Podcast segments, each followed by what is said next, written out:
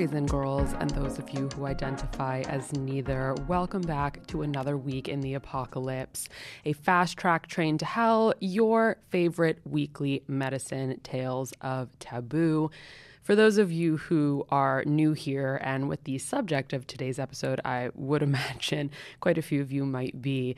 Uh, my name is Ali Weiss. I am a downtown New York Z list writer, performer, and somehow professional conversationalist. And this is a show I created to talk about all people, places, ideas, occupations, and experiences that are outside the bounds of what society traditionally considers to be acceptable. And most of the time, the episodes of this show are composed of anonymous confessions that are sourced from my listeners and their friends and their friends of friends, and sometimes even people that I find on TikTok. But every once in a while, I will have something to say or something that I would like to address, and I hit the microphone solo. And this week is going to be a solo episode. Um, to be completely honest with you, I haven't felt this nervous recording something or even talking about something since uh, the episode that I did about my experience at Barstool Sports. And with that episode, I was mostly concerned about the backlash that I knew I was going to face because anytime anybody speaks out against Barstool, um, they get attacked by the Barstool community who are, you know, defending their their fearless leader, kind of like the Jesus effect or the effect in the church. Um, today is scarier because I am speaking out about something that doesn't just uh, rub thousands of you know, traditionally heterosexual white men the wrong way. It rubs uh, millions of people all over the country and the world the wrong way. But an, again, another truth I originally was not planning on talking about this uh, today or at all. Um, I was preparing to have this be an episode about my trip to Daytona to cover Bike Week, um, which is an episode that has come out at this moment in time weeks before this does. Um, but it, this has been all that I can think about. And I was really on the fence as to whether or not I, I wanted to share it in this way. So as of today, I am Sunday, Monday, Tuesday, Wednesday, five days out from having an abortion. I did not hesitate for a second in making the decision about what I wanted to do. Oh my God, here come the tears. um, I didn't hesitate. I I knew from the moment that I suspected that I was pregnant, um, that I was not ready. Let's be honest. I am of childbearing age, appropriate childbearing age, which is psycho because in certain ways I still feel 16. I, I still felt and even currently feel like 16 and pregnant. Um, but I'm 28 and I am in a relationship that is loving and supportive and healthy and stable and exactly the kind of thing that I dreamt about and even manifested, if you will, uh, throughout the entire duration of my 20s. And should I want to have a child, I would be lucky to have the financial support of my partner, um, as well as the emotional mental, spiritual support and consent to becoming a parent. Uh, on the topic of parents, I also have loving and supportive parents um, who, you know, may at first question, as I did, why now, um, but would ultimately be in in my corner to help. Um, I myself, my income waxes and wanes. Uh, but I am surrounded by people who are stable. And I say all of this because I think there is this idea, wrongfully, that if you are of age, if you are in a supportive relationship, if you have a supportive family, you should have your baby. But that is so not right.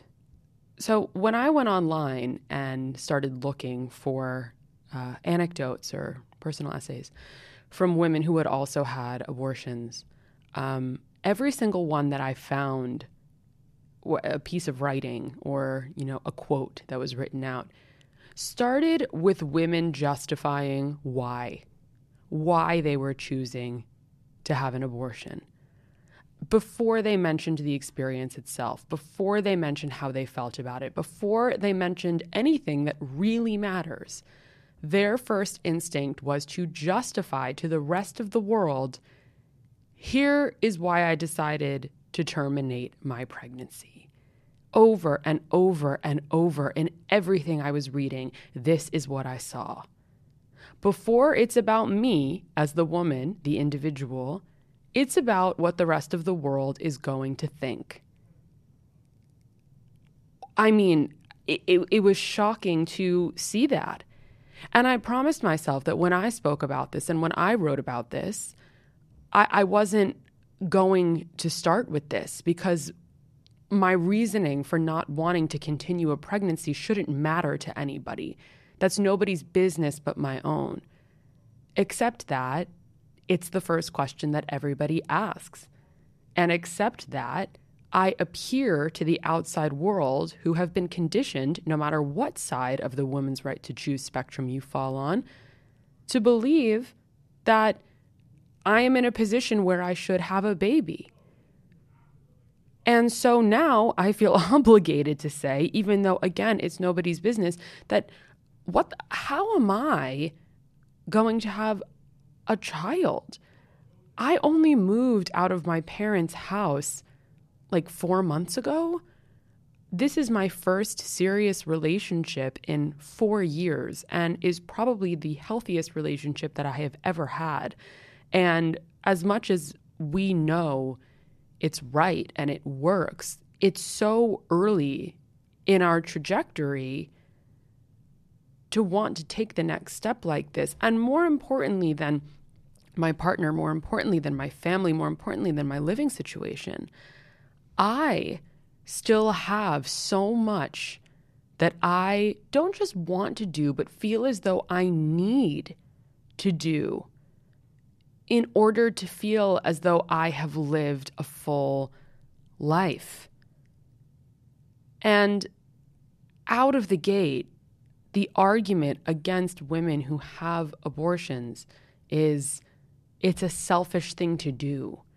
What is selfish is bringing a child into the world when you know you don't want one, when you know you are not ready to be a mother.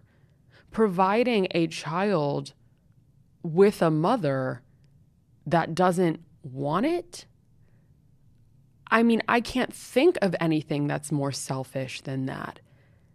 And I grew up with kids who were maybe not explicitly told by their parents that they weren't wanted or that having children inconvenienced them or messed up their life plans, but it was implied through how hands off they were and how selfish the, the parents were in their actions while raising a child and not making the child feel like the child was the center of their universe. I'm not somebody who believes that people, especially women, need to give up their individuality when they become parents. In fact, I think it's an amazing opportunity to graduate to the next step of the evolution of life. And it's beautiful living for somebody or somebody's plural besides yourself. But uh, you see the, the the repercussions of it. You see the implications of it when you encounter a child and a parent who is in some way bitter towards their child um, for holding them back from fulfilling their destiny.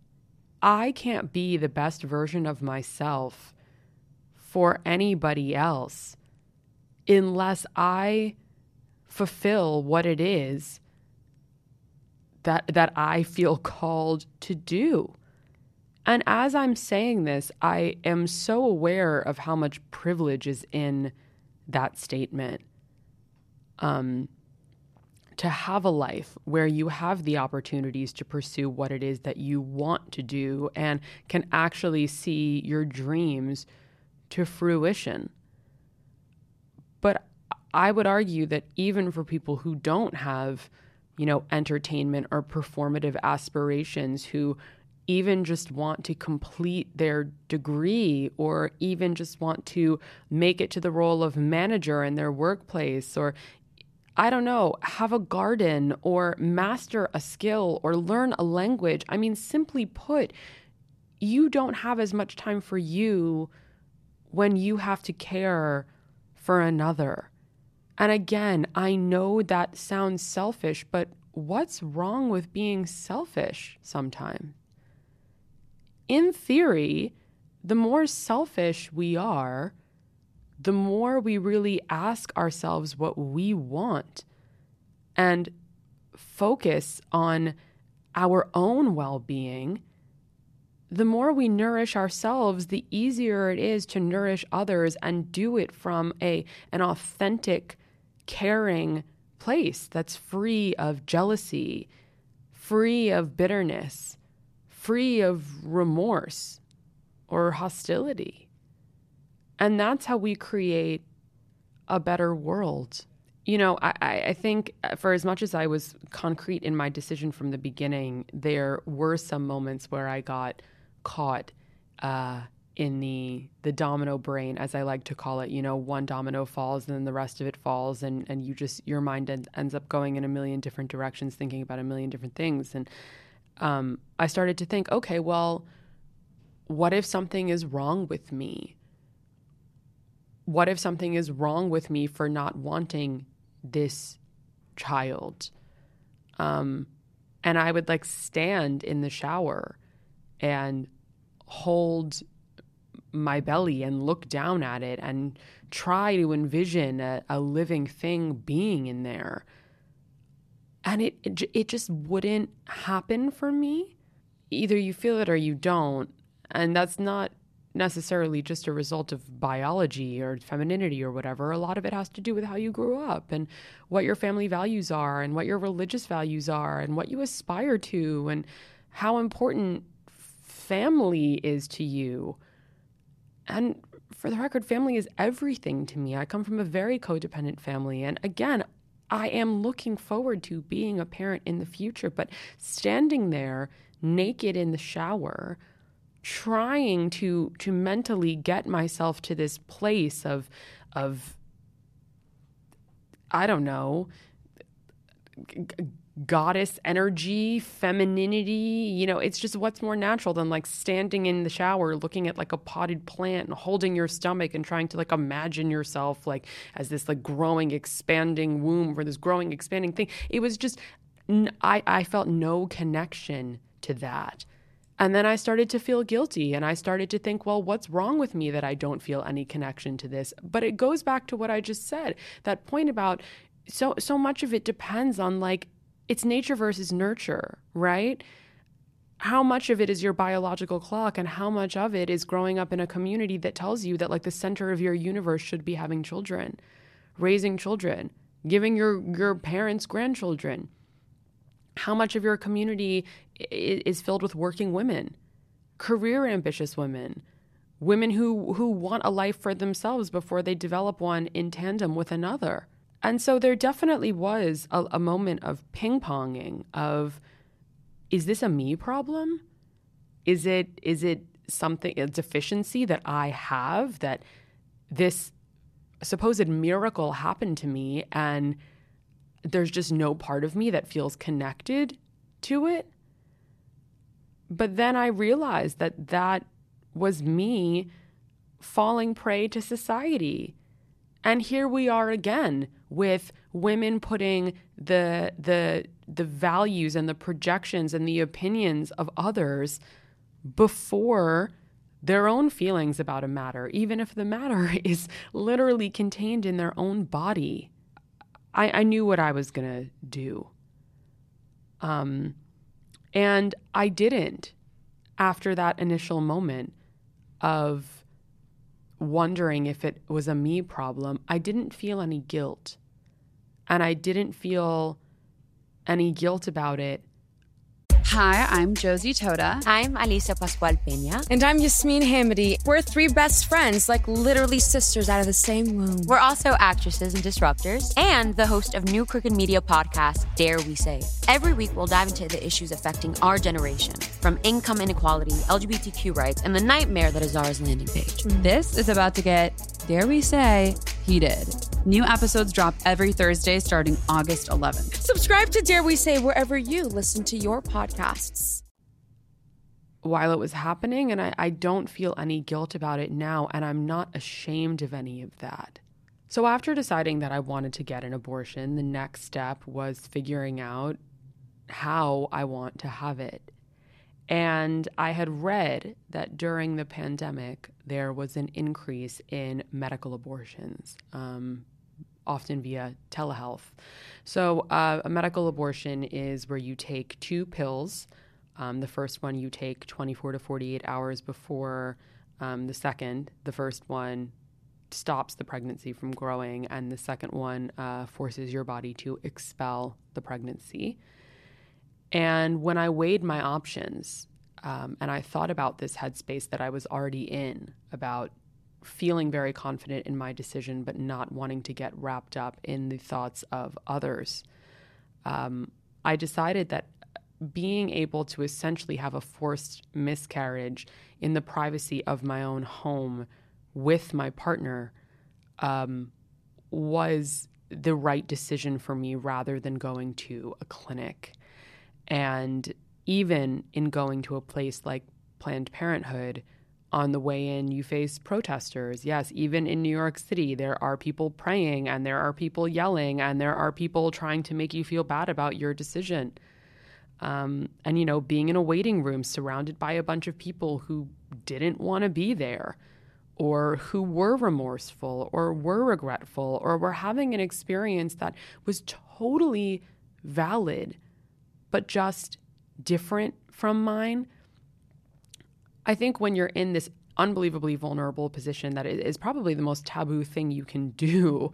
Um, it's it's important to stay focused on again what is the most important thing for you and I, I weighed the pros and cons um, going to a clinic is certainly the faster option and the cleaner option. You know, you you go, you you get it done, and then it's kind of over, um, with the exception of some residual symptoms I've read for a couple days afterwards. Whereas with the medical abortion that I did, y- you go through a deeply uncomfortable process, which we'll get to, um, and then you have to deal with those residual symptoms for up to like two months afterwards.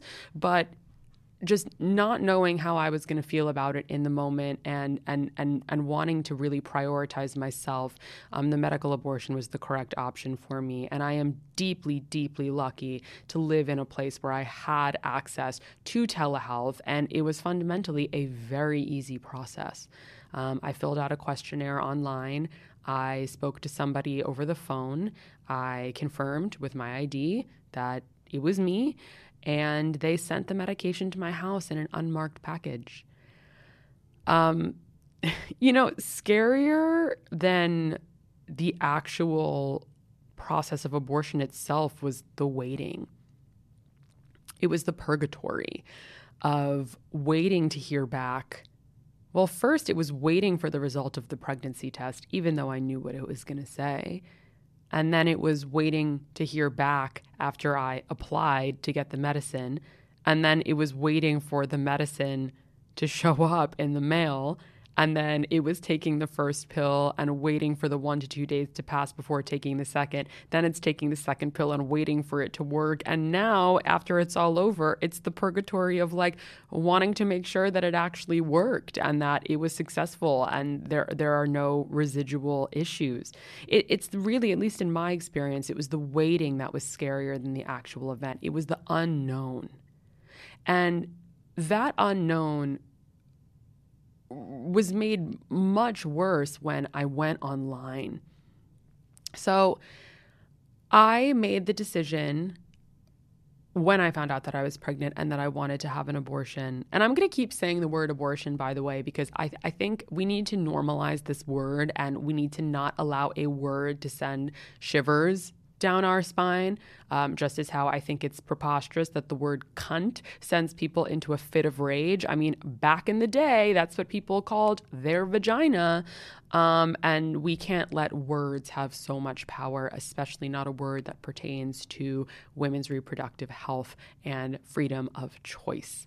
Um, so, abortion. There we go. But when I made the decision that I was going to get one, I, I, I had to decide how many people I wanted to involve in this process. Um, and the truth was, I really didn't want it to be very many. So I didn't tell my parents initially. Um, I didn't tell the overwhelming majority of my friends. I had just gotten back from Daytona and I did indeed feel deeply ill and was having um, a lot of, of pregnancy symptoms. But I told everybody that I was sick pretty much for two weeks as I was leading up to this process, completing this process, and then recovering from it, which I am now. Um, so I, I, decided not to tell my parents because, as I previously mentioned, I, have just moved out of their house and, and finally achieved this level of independence and adulthood that I really put off having. Um, in some ways, you know, it's like all that money that I could have spent on rent over the years, I spent on traveling to foreign countries and um, being this like weird kind of off kilter journalist and writer and starting the show. And I had a lot of freedom in my 20s because I chose to sacrifice the freedom that comes with not living with your parents.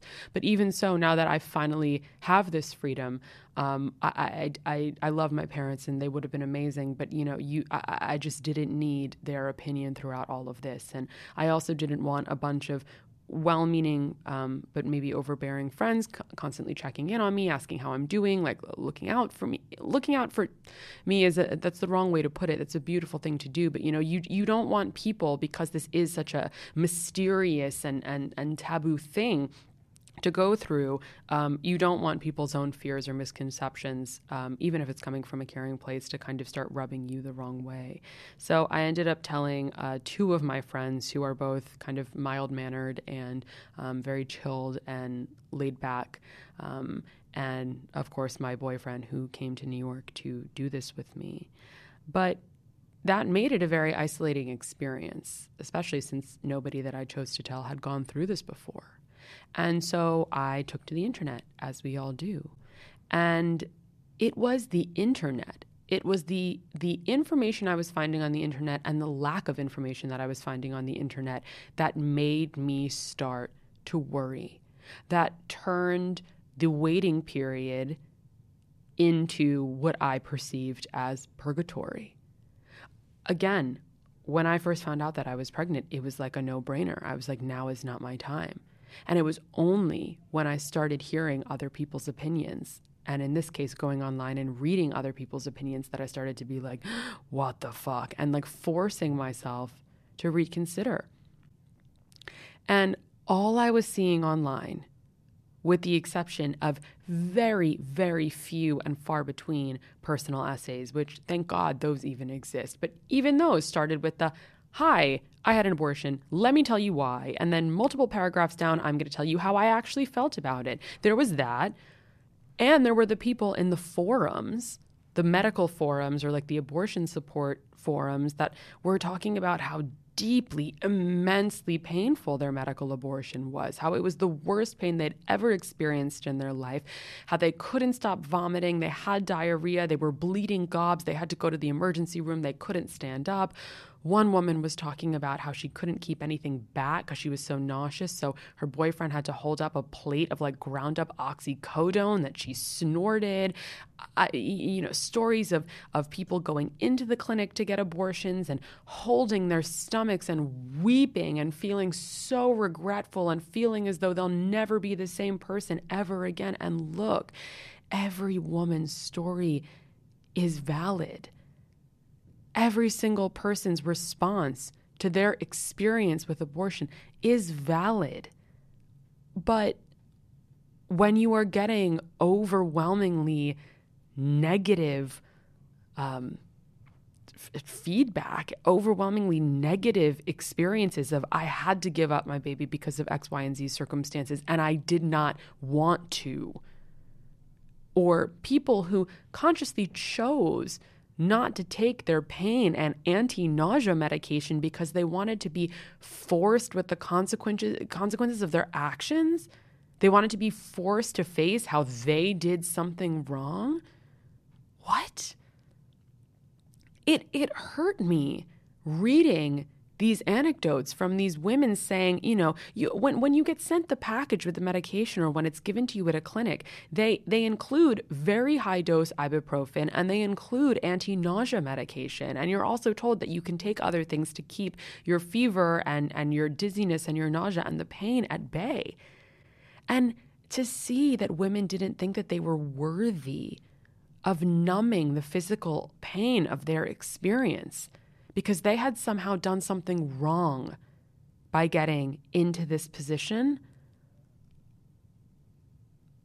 I, I mean, I, it brings me to tears just thinking about it. And it was in that moment, reading those anecdotes, that I thought to myself, I have to do something about this. I told you, I didn't even want to tell my own parents.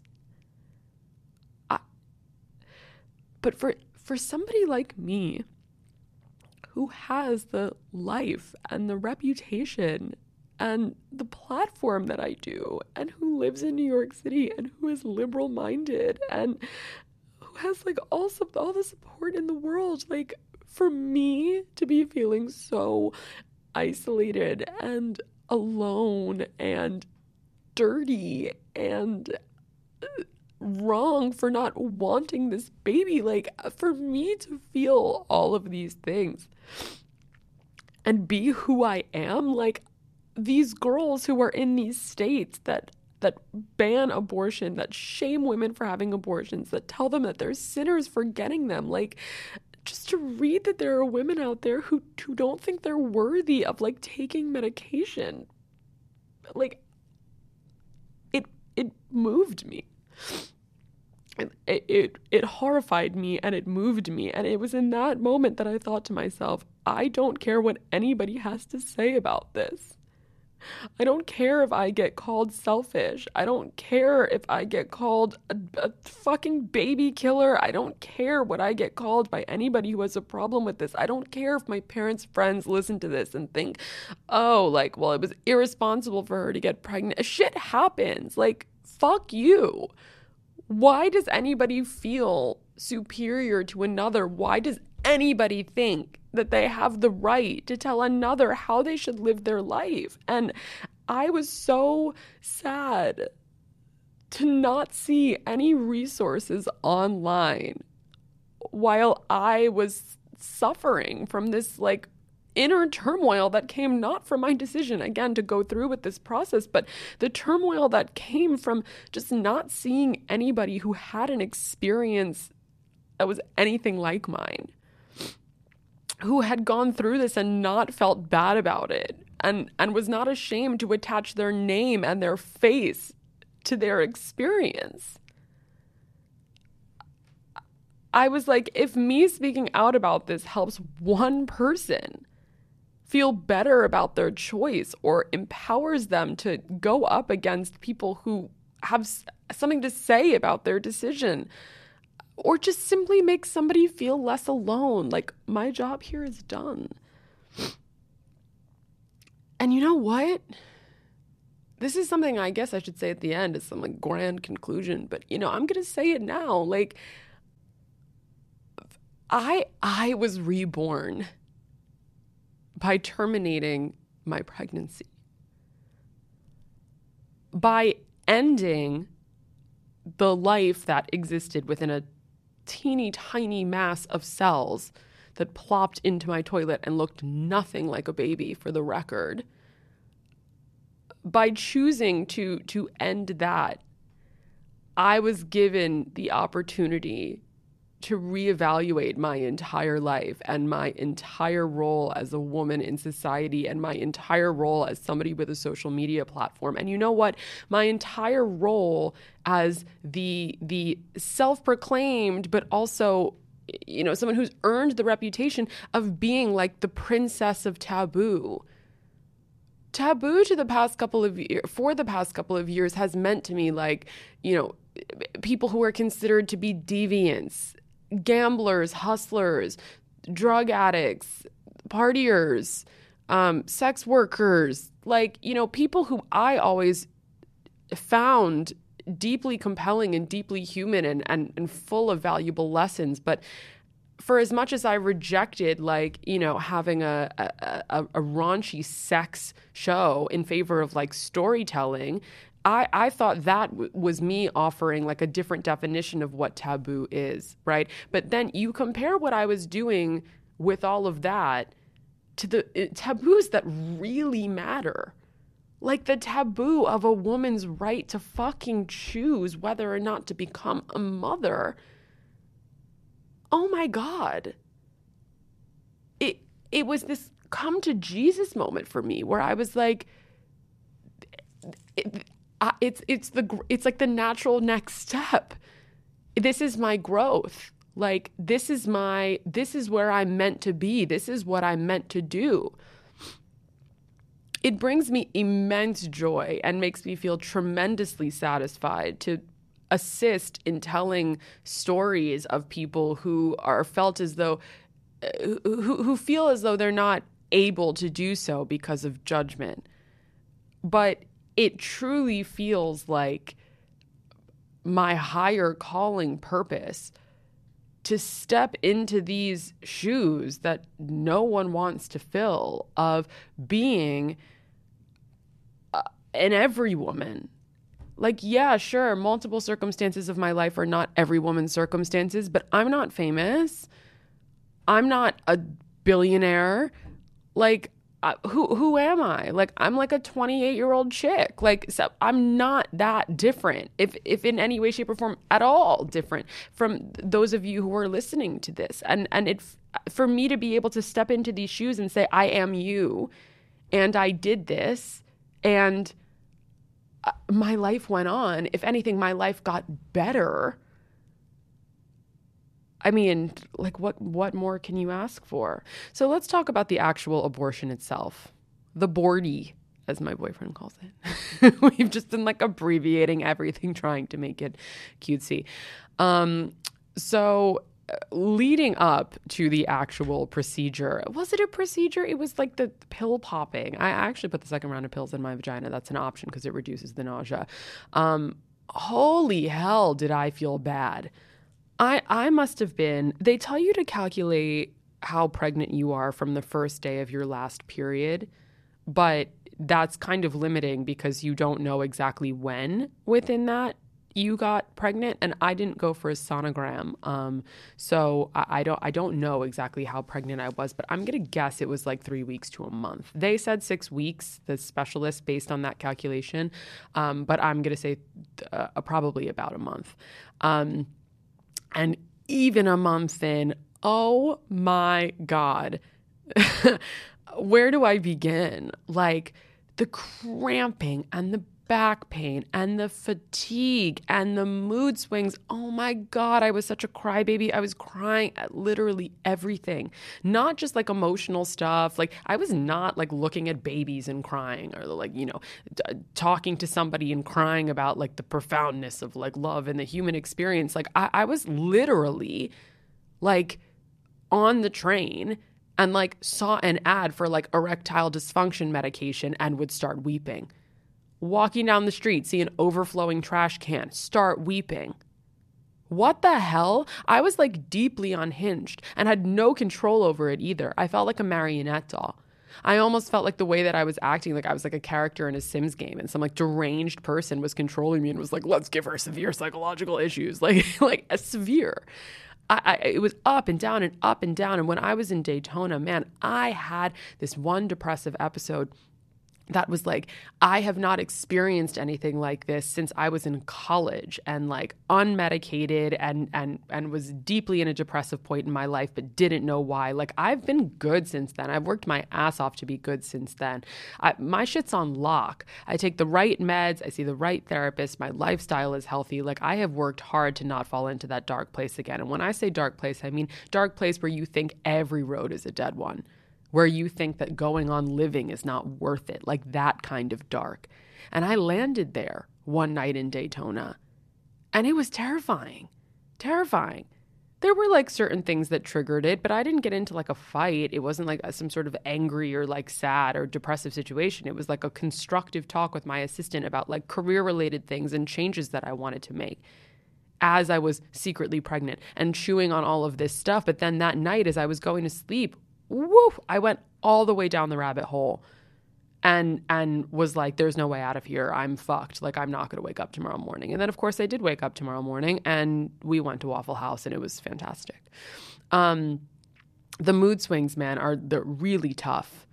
And just the general lack of energy and the overwhelming presence of nausea. I, I actually didn't throw up at all. I, every time I had heard about morning sickness, I perceived that as um, like vomiting.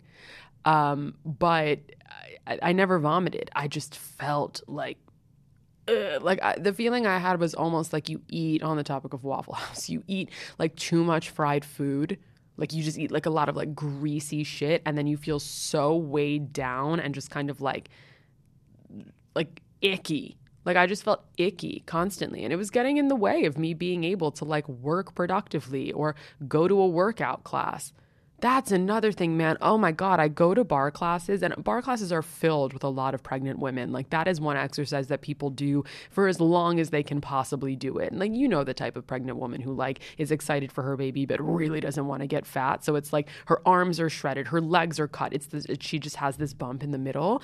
Like, now I realize, like, when you have a very visible bump, like, you are like pee far along. I, I was not showing in any way, but I felt, at least from what I could tell, so much more pregnant than these women in the class who were like dropping to the floor and doing their push ups and using like the 10 to 15 pound weights and like they were on the barre and they're squatting and like they're they're killing it and I, at three to four weeks pregnant, I'm like, like can't complete a class because I felt so nauseous. And I don't know if this is something that you eventually like outgrow as the process goes on.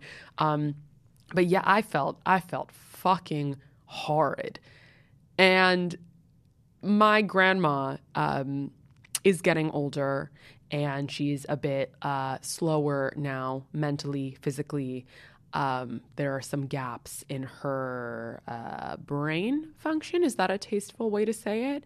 But uh, one of the positives about going out for dinner with her one on one in this particular time was I was able to take down the biggest bowl of pasta bolognese you have ever seen in your entire life. Like I was very excited about it. I was like, that rigatoni with bolognese sauce sounds great. That's another thing. Gluten. Oh my God. My my unborn cluster of cells all it was triggering my body to want was gluten.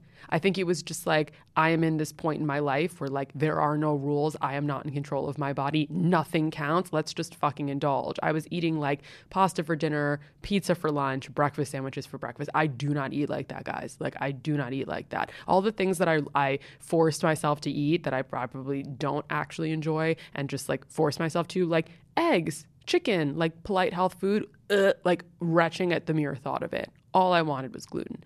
And one of the big bonuses of going out for dinner um, with an 87 year old woman and ordering that big bowl of gluten is that you can take down enough servings for three people and she will not suspect that you are pregnant. And then you do get very physically ill when you go through the actual medical process.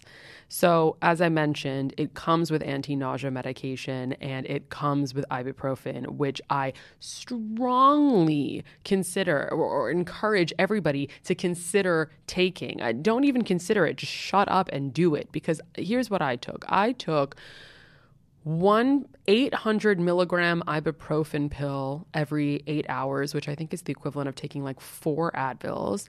And I took the anti nausea medication, which I think you also take like every eight hours. I took oxycodone that I had left over from some injury, which was like the lowest possible dose, but that shit is strong. And I put a THC suppository in my ass, which was actually it's meant for menopausal women, which was kind of ironic. Um, but I shoved it up there, and I put this like 600 milligram CBD rub all over my body, and still, still even with all of that, and all of that on top of a heating pad, mind you, there's a heating pad on my bed as well. On top of that, my pain was at like a 7.5 throughout the entire process. So if I was doped up at that level where I was like so high that I was like dizzy and I was still at a 7.5, I cannot imagine what those aforementioned women who were talking about, you know, needing to face into their decisions and their consequences and uh, raw dogging it. Like, this is a reality that you don't want to raw dog. Like, I always talk about how like sober people raw dogging reality how how tough that might be. But it's like you know what? Like life is amusing even in a very dark way. It's it's fucking funny. Every day is like a freak show. No matter where you live if you know what to look for you can find amusement you can find entertainment. But man terminating a pregnancy and raw dogging that is I can't imagine. Like now I get why somebody's boyfriend had to hold a platter of crushed up oxycodone up to their face and she snorted it um, on the bathroom floor, which in another situation might be glamorous and heroin chic. And in this one is just like truly terrifying. So I took the pills and I think I probably waited about two hours before they started working. And when they started working, the best way that I can describe it is like a series of very, very intense cramping, like contractions. I, I've never gone into labor, so I don't know if it's exactly the same. Um, they warn you that it's going to be like a very like intense period, but it's significantly more intense than a period. And you're also pla- passing these like clots, and you're paranoid about like the clots being like the baby. And like, what, do you look at it? Do you not look at it? Um, some people experience like horrid diarrhea. Luckily, I did not deal with that, at least not that day. Um, but you know, it, it was just like it was uncomfortable. It's like it, not something that I would like hype anybody up about, but it's survivable. Like for all of those people who were writing on these message boards, like I didn't think that I was going to get through it. I didn't think I was going to survive. Like no, like you will. It's fine. It's pain, but like it's the exact same pain that you would have to go through if you were giving birth to a child. So what's the difference if you do it this way or if you decided to keep your child and you had to deal with this in nine months? There was no terrifying, horrifying, scarring moment where I like looked down in the toilet and like saw a baby or like looked in my underwear and like saw a baby. The only way that I had actually known it had passed was because one of the blood clots was like heavier than the other ones. And that was it. Actually, wow. Well, last night was humbling. Um, some people say that like about six days after the procedure if you've had a medical abortion like you might experience more bleeding and more cramping um, one of the things that i've been left with since going through my procedure was extreme constipation and this is something that i um, well girls don't poop so of course this is something i've never dealt with but you know i'm a different person now but yeah this is something that was never like an issue for me and I, I don't know if it's like the hormone fluctuations or what's going on in my stomach or i, I don't I try my best not to know too much about anatomy because um, it grosses me out. I'm squeamish. But uh, for whatever reason, like it is just nothing is coming out. And last night, I felt like an 85 year old whose insides were just entirely devoid of hydration. And I was like shaking and sweating and dizzy. And like, I honestly thought I, I had to go to the hospital and I called an emergency medical hotline um, that was associated with the telehealth group that I used to get the pills. And I was like, I think something's wrong with me. Like, I, am having very concerning, like severe cramping. The, the cramping this time around was actually worse than it was when I was going through the actual process. I was like, I feel like I'm gonna die. And I told them, I was like, I've been incredibly constipated, and I don't know if that has something to do with it. And they were like, just you probably are suffering from extreme constipation. We've had multiple uh, patients call us thinking that they are having a severe health issue when really they're just having a hard time passing their bowels. So we would recommend that you wait until tomorrow and uh, call us back tomorrow. And little do you know, I woke up this morning and it was gone. Um, but the reason it was gone is because I had to Instacart. Uh, for those of you listening who don't know what Instacart is, it's it's essentially like a version of like Postmates, but people can go grocery shopping for you or run your errands for you. Um, so at 10:45 p.m., I had to have an Instacart person um, go buy me Dulcolax laxative suppositories and also preparation H suppositories because in my constipation I had pushed so hard that I think I may have given myself a hemorrhoid. And I don't know whether or not I have because I haven't looked because I'm too scared to look because I don't want to see that there could potentially be a hemorrhoid on my asshole. Um, I'm too young for that and just too cute for that. And I have no business having a hemorrhoid. Um, I thought this was what I was trying to avoid in choosing not to give birth, but alas, here we are. And so the guy finally arrives at like 11 and he can't even look me in the eye. He like he does one of those things where he's like he's like dabbing over his like left shoulder and like holding out his right arm and just has the bag and he's like have a good night miss and then like scampers off and I was like wow yeah like I I think he expected to be showing up to somebody's house with um, stool softener suppository stool softener and suppositories of preparation H for a hemorrhoid. I think he was expecting a grandmother and then to see me come out in like a little tank top he was probably like my life is meaningless. I will say, through the actual process uh, of of terminating the pregnancy. I said before that I didn't feel guilty, and I didn't feel guilty in terms of my choice to do it. But I did feel guilty, and I do feel guilty when I think about all of the women who have been trying and failing for years to get pregnant. Women who go through IVF, who try every alternative therapy under the sun, who pray on it, who, ever since they were a little girl, have only seen themselves as being a mother. People who can't stop miscarrying. People who have to have an abortion because of their circumstances, but really don't want one. That's that's what made me feel bad. Was thinking of how many women wished to be in my position. And for this to happen to me so easily and so unexpectedly and so inconveniently and for me to just be like, nah, I don't want it. You know, I think when you're in this position of experiencing something that's like a universal female uh, experience, it's difficult not to carry the experiences of other women with you. The experiences of other women who have had abortions, the experiences of other women who have had miscarriages, the experiences of other women who have tried desperately to get pregnant and have not been able to. And interestingly enough, for that, I feel compelled to say that I'm sorry. I'm sorry to anybody who's listening to this. Oh my God, here I go again, the fucking waterworks. And I thought my hormones would get better at this point. But I, um, I'm sorry to anybody who's listening who just like wants a baby and because of their circumstances have not been able to have one. And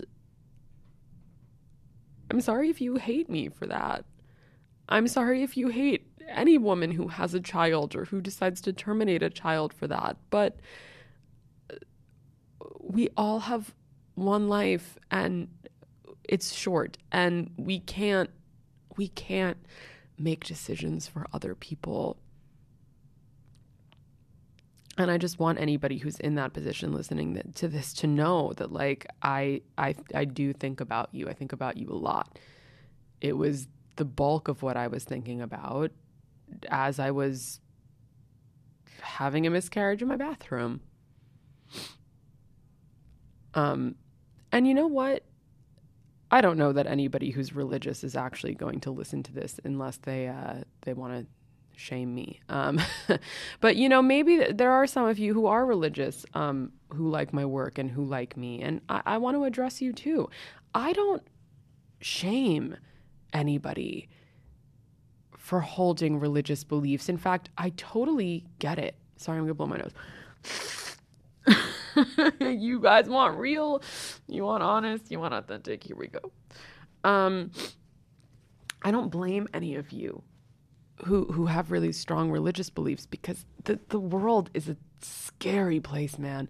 The world is a deeply unfair place and it's filled with a lot of injustice and a total lack of answers and a lack of feeling purposeful and every corner seems to lead to a dead end and every morning we wake up and there's a virus and there's a war and people are dying and the economy is collapsing and some people have so much and others have so little and it is fucking unfair.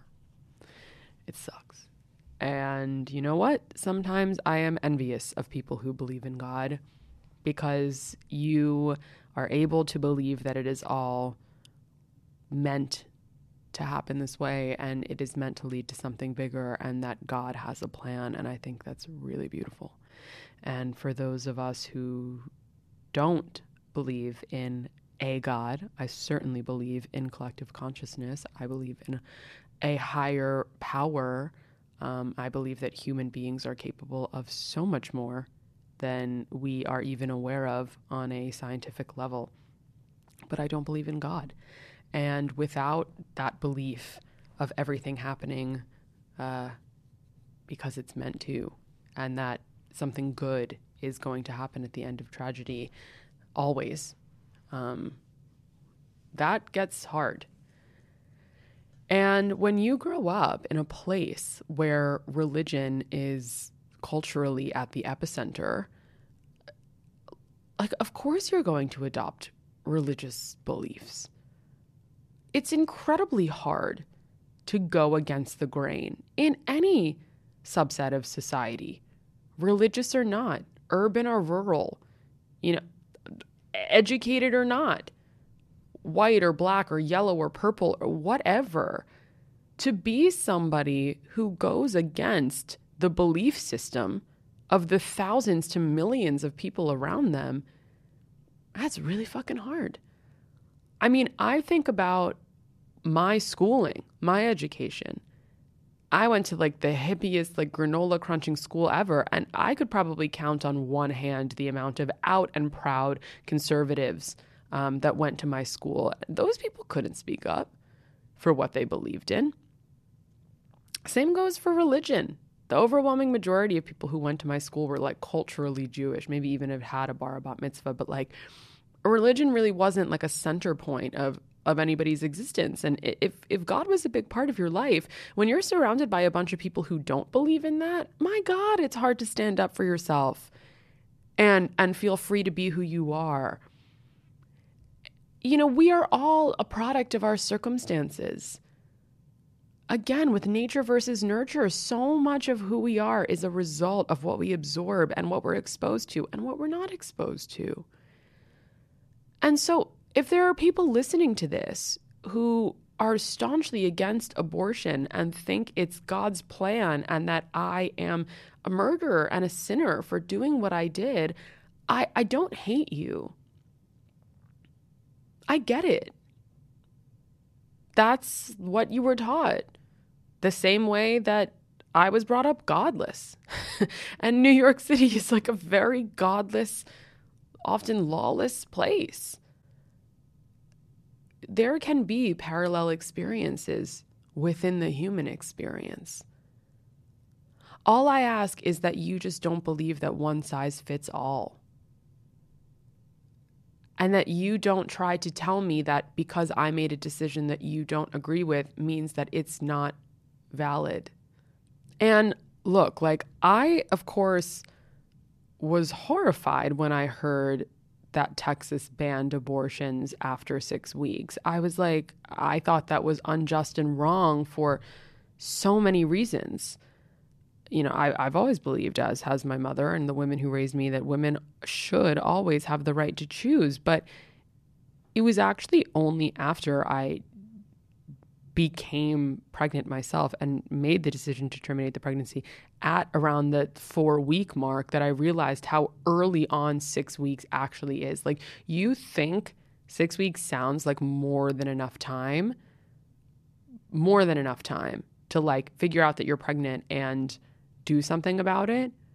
But generally speaking, if your period is late, you want to like wait a week before jumping to any conclusions. And then you have to decide what you want to do, go through the highs and lows of making that decision, especially if you're not in a super supportive place. Then you need to find medical care. And more than that, you need to find medical care that you can afford. And then you have to go through that process. When I went online looking for a community and ended up finding all of those horror stories, I was reading crazy stories about like women who were going to these clinics that like forced them to get sonograms and like look at the screen against their will. And then you have to take a full week to like consider your choice. And then there's more waiting before you get confirmed for your procedure. And then you have to wait for your procedure. Like it's just a lot of waiting like I think about the amount of waiting that I did to get approval and then get sent my medication in the mail. And by the way, like telehealth, it costs like 250 bucks. Whereas I was reading stories about people paying like 750 or more, which is considerably different, considerably more. But there were all of these stories about like all the waiting that you have to do. Time goes by fast, and you feel that time going by. Because the second you become acutely aware of the fact that something is inside you that's gonna grow, you're like racing against the clock. And so now I think about how short of a time six weeks actually is. And it's just like, wow. As if it wasn't unjust enough that abortion was not readily accessible. To think that there's anybody saying that six weeks is like more than enough time to be able to get this done is is just baffling. And you know, there was something interesting about not finding out concretely, but just kind of instinctually knowing that I was pregnant, or at least like very late for my period, when I was in Daytona and was surrounded by all of these Confederate flags and Trump trucks and the silent majority advertising and religious people and and uh, kind of being surrounded by this general deeply conservative energy, that was tough for me because I am somebody who seeks to learn perspectives from all corners of the human experience and all corners of the country. And I want to try my best to understand them. And most importantly, I want to find where our commonalities are, where our similarities are, where the connecting points are. But to be in a place surrounded by so many people who I knew would staunchly oppose what I was doing and then probably reject me as a person despite liking me in the interactions that we had during the bike week events. It just it just made me sad to know that like one decision and especially like a hyper personalized medical decision could get in the way of a friendship. And in a bigger way, that religious values could get in a way of connection and political values can get in the way of connection. Uh, we know this right? Like when we all choose to watch our polarized news networks, like we all think to ourselves, oh, I, I could never be friends with somebody who believes in X, Y, and Z. I, I, I could never be close to somebody who supports X, Y, and Z cause. But then you find yourself in a position that is the target of like endless debate and endless rhetoric. And, and you watch people who have never experienced, and in the case of a lot of these old white men will never experience like talking about your situation as if they know something about it when like they clearly don't. It, it, it's it's hurtful in a way that like I can't describe. It's infuriating in a way that I can't describe. And I I, I was I was bummed to like have gone to Daytona with with this idea of learning and being open-minded and finding the commonality but just knowing that I was dealing with something that like would never allow that connection to happen if it were to come to light. And you know, who knows? Like maybe even the idea that like it's gonna this goes live and it's gonna fuck up some of my friendships or some people who really respected me are gonna inevitably message me and be like, Well, I really liked you and respected your work and then I heard this and now I don't respect you anymore. Like you really step back and you think about that and it's it's actually messed up. Um, if anything, I've just been relieved. I've been relieved to feel in control of my body again. I've been relieved to have enough energy to actually complete my work. I've been relieved not to have to lie to the people around me about why I can't get out of bed or leave my room. I feel relieved to not have to worry anymore. The only thing that I feel guilty about, truly the only thing that I feel guilty about, is the fact A, that there are so many women out there who wish to be in my position, who have not yet been able to be in my position, and that there are women out there who, who are not able to get this kind of help that they need.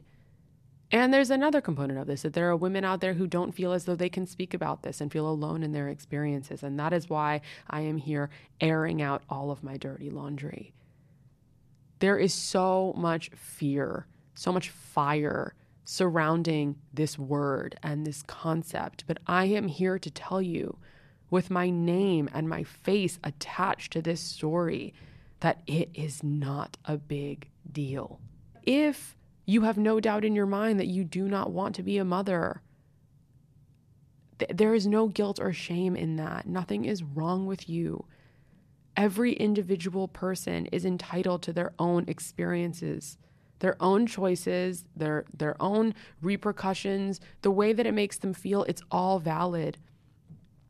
But I am specifically looking to address those of you out there who are either currently pregnant and afraid and confused and considering an abortion, or those of you who have had one and feel like you can't speak openly about it, those of you who know that you are not at the right time in your life yet, and you have access to this choice and you are being made to feel bad about your access to that choice and your access to the, the, the freedom to say that you want it. That's totally normal, or at least it should be normal, and it's normal in Ali Weiss world. So I do hope that me doing this helped um, somebody out there. And I know I say this at the end of every episode, but I really mean it please let me know how you're feeling. Please share your stories with me. DM me, email me, figure out where I live and show up outside my door. Like, I am speaking outwardly about this because I want to create a dialogue. Um, my email is ali at aliweissworld.com. My Instagram is at aliweissworld. Uh, for those of you who became big fans and big supporters through listening to my pain and suffering, um, I now have merch available on my website sweatshirts and thongs. They're very cute. You can find that at aliweissworld.com. Thank you, genuinely, to everybody who listened to this episode, but also thank you to everybody who composes my community and uh, makes me feel as though I am safe to share and makes me feel as though my opinions are valid and my experiences are valid.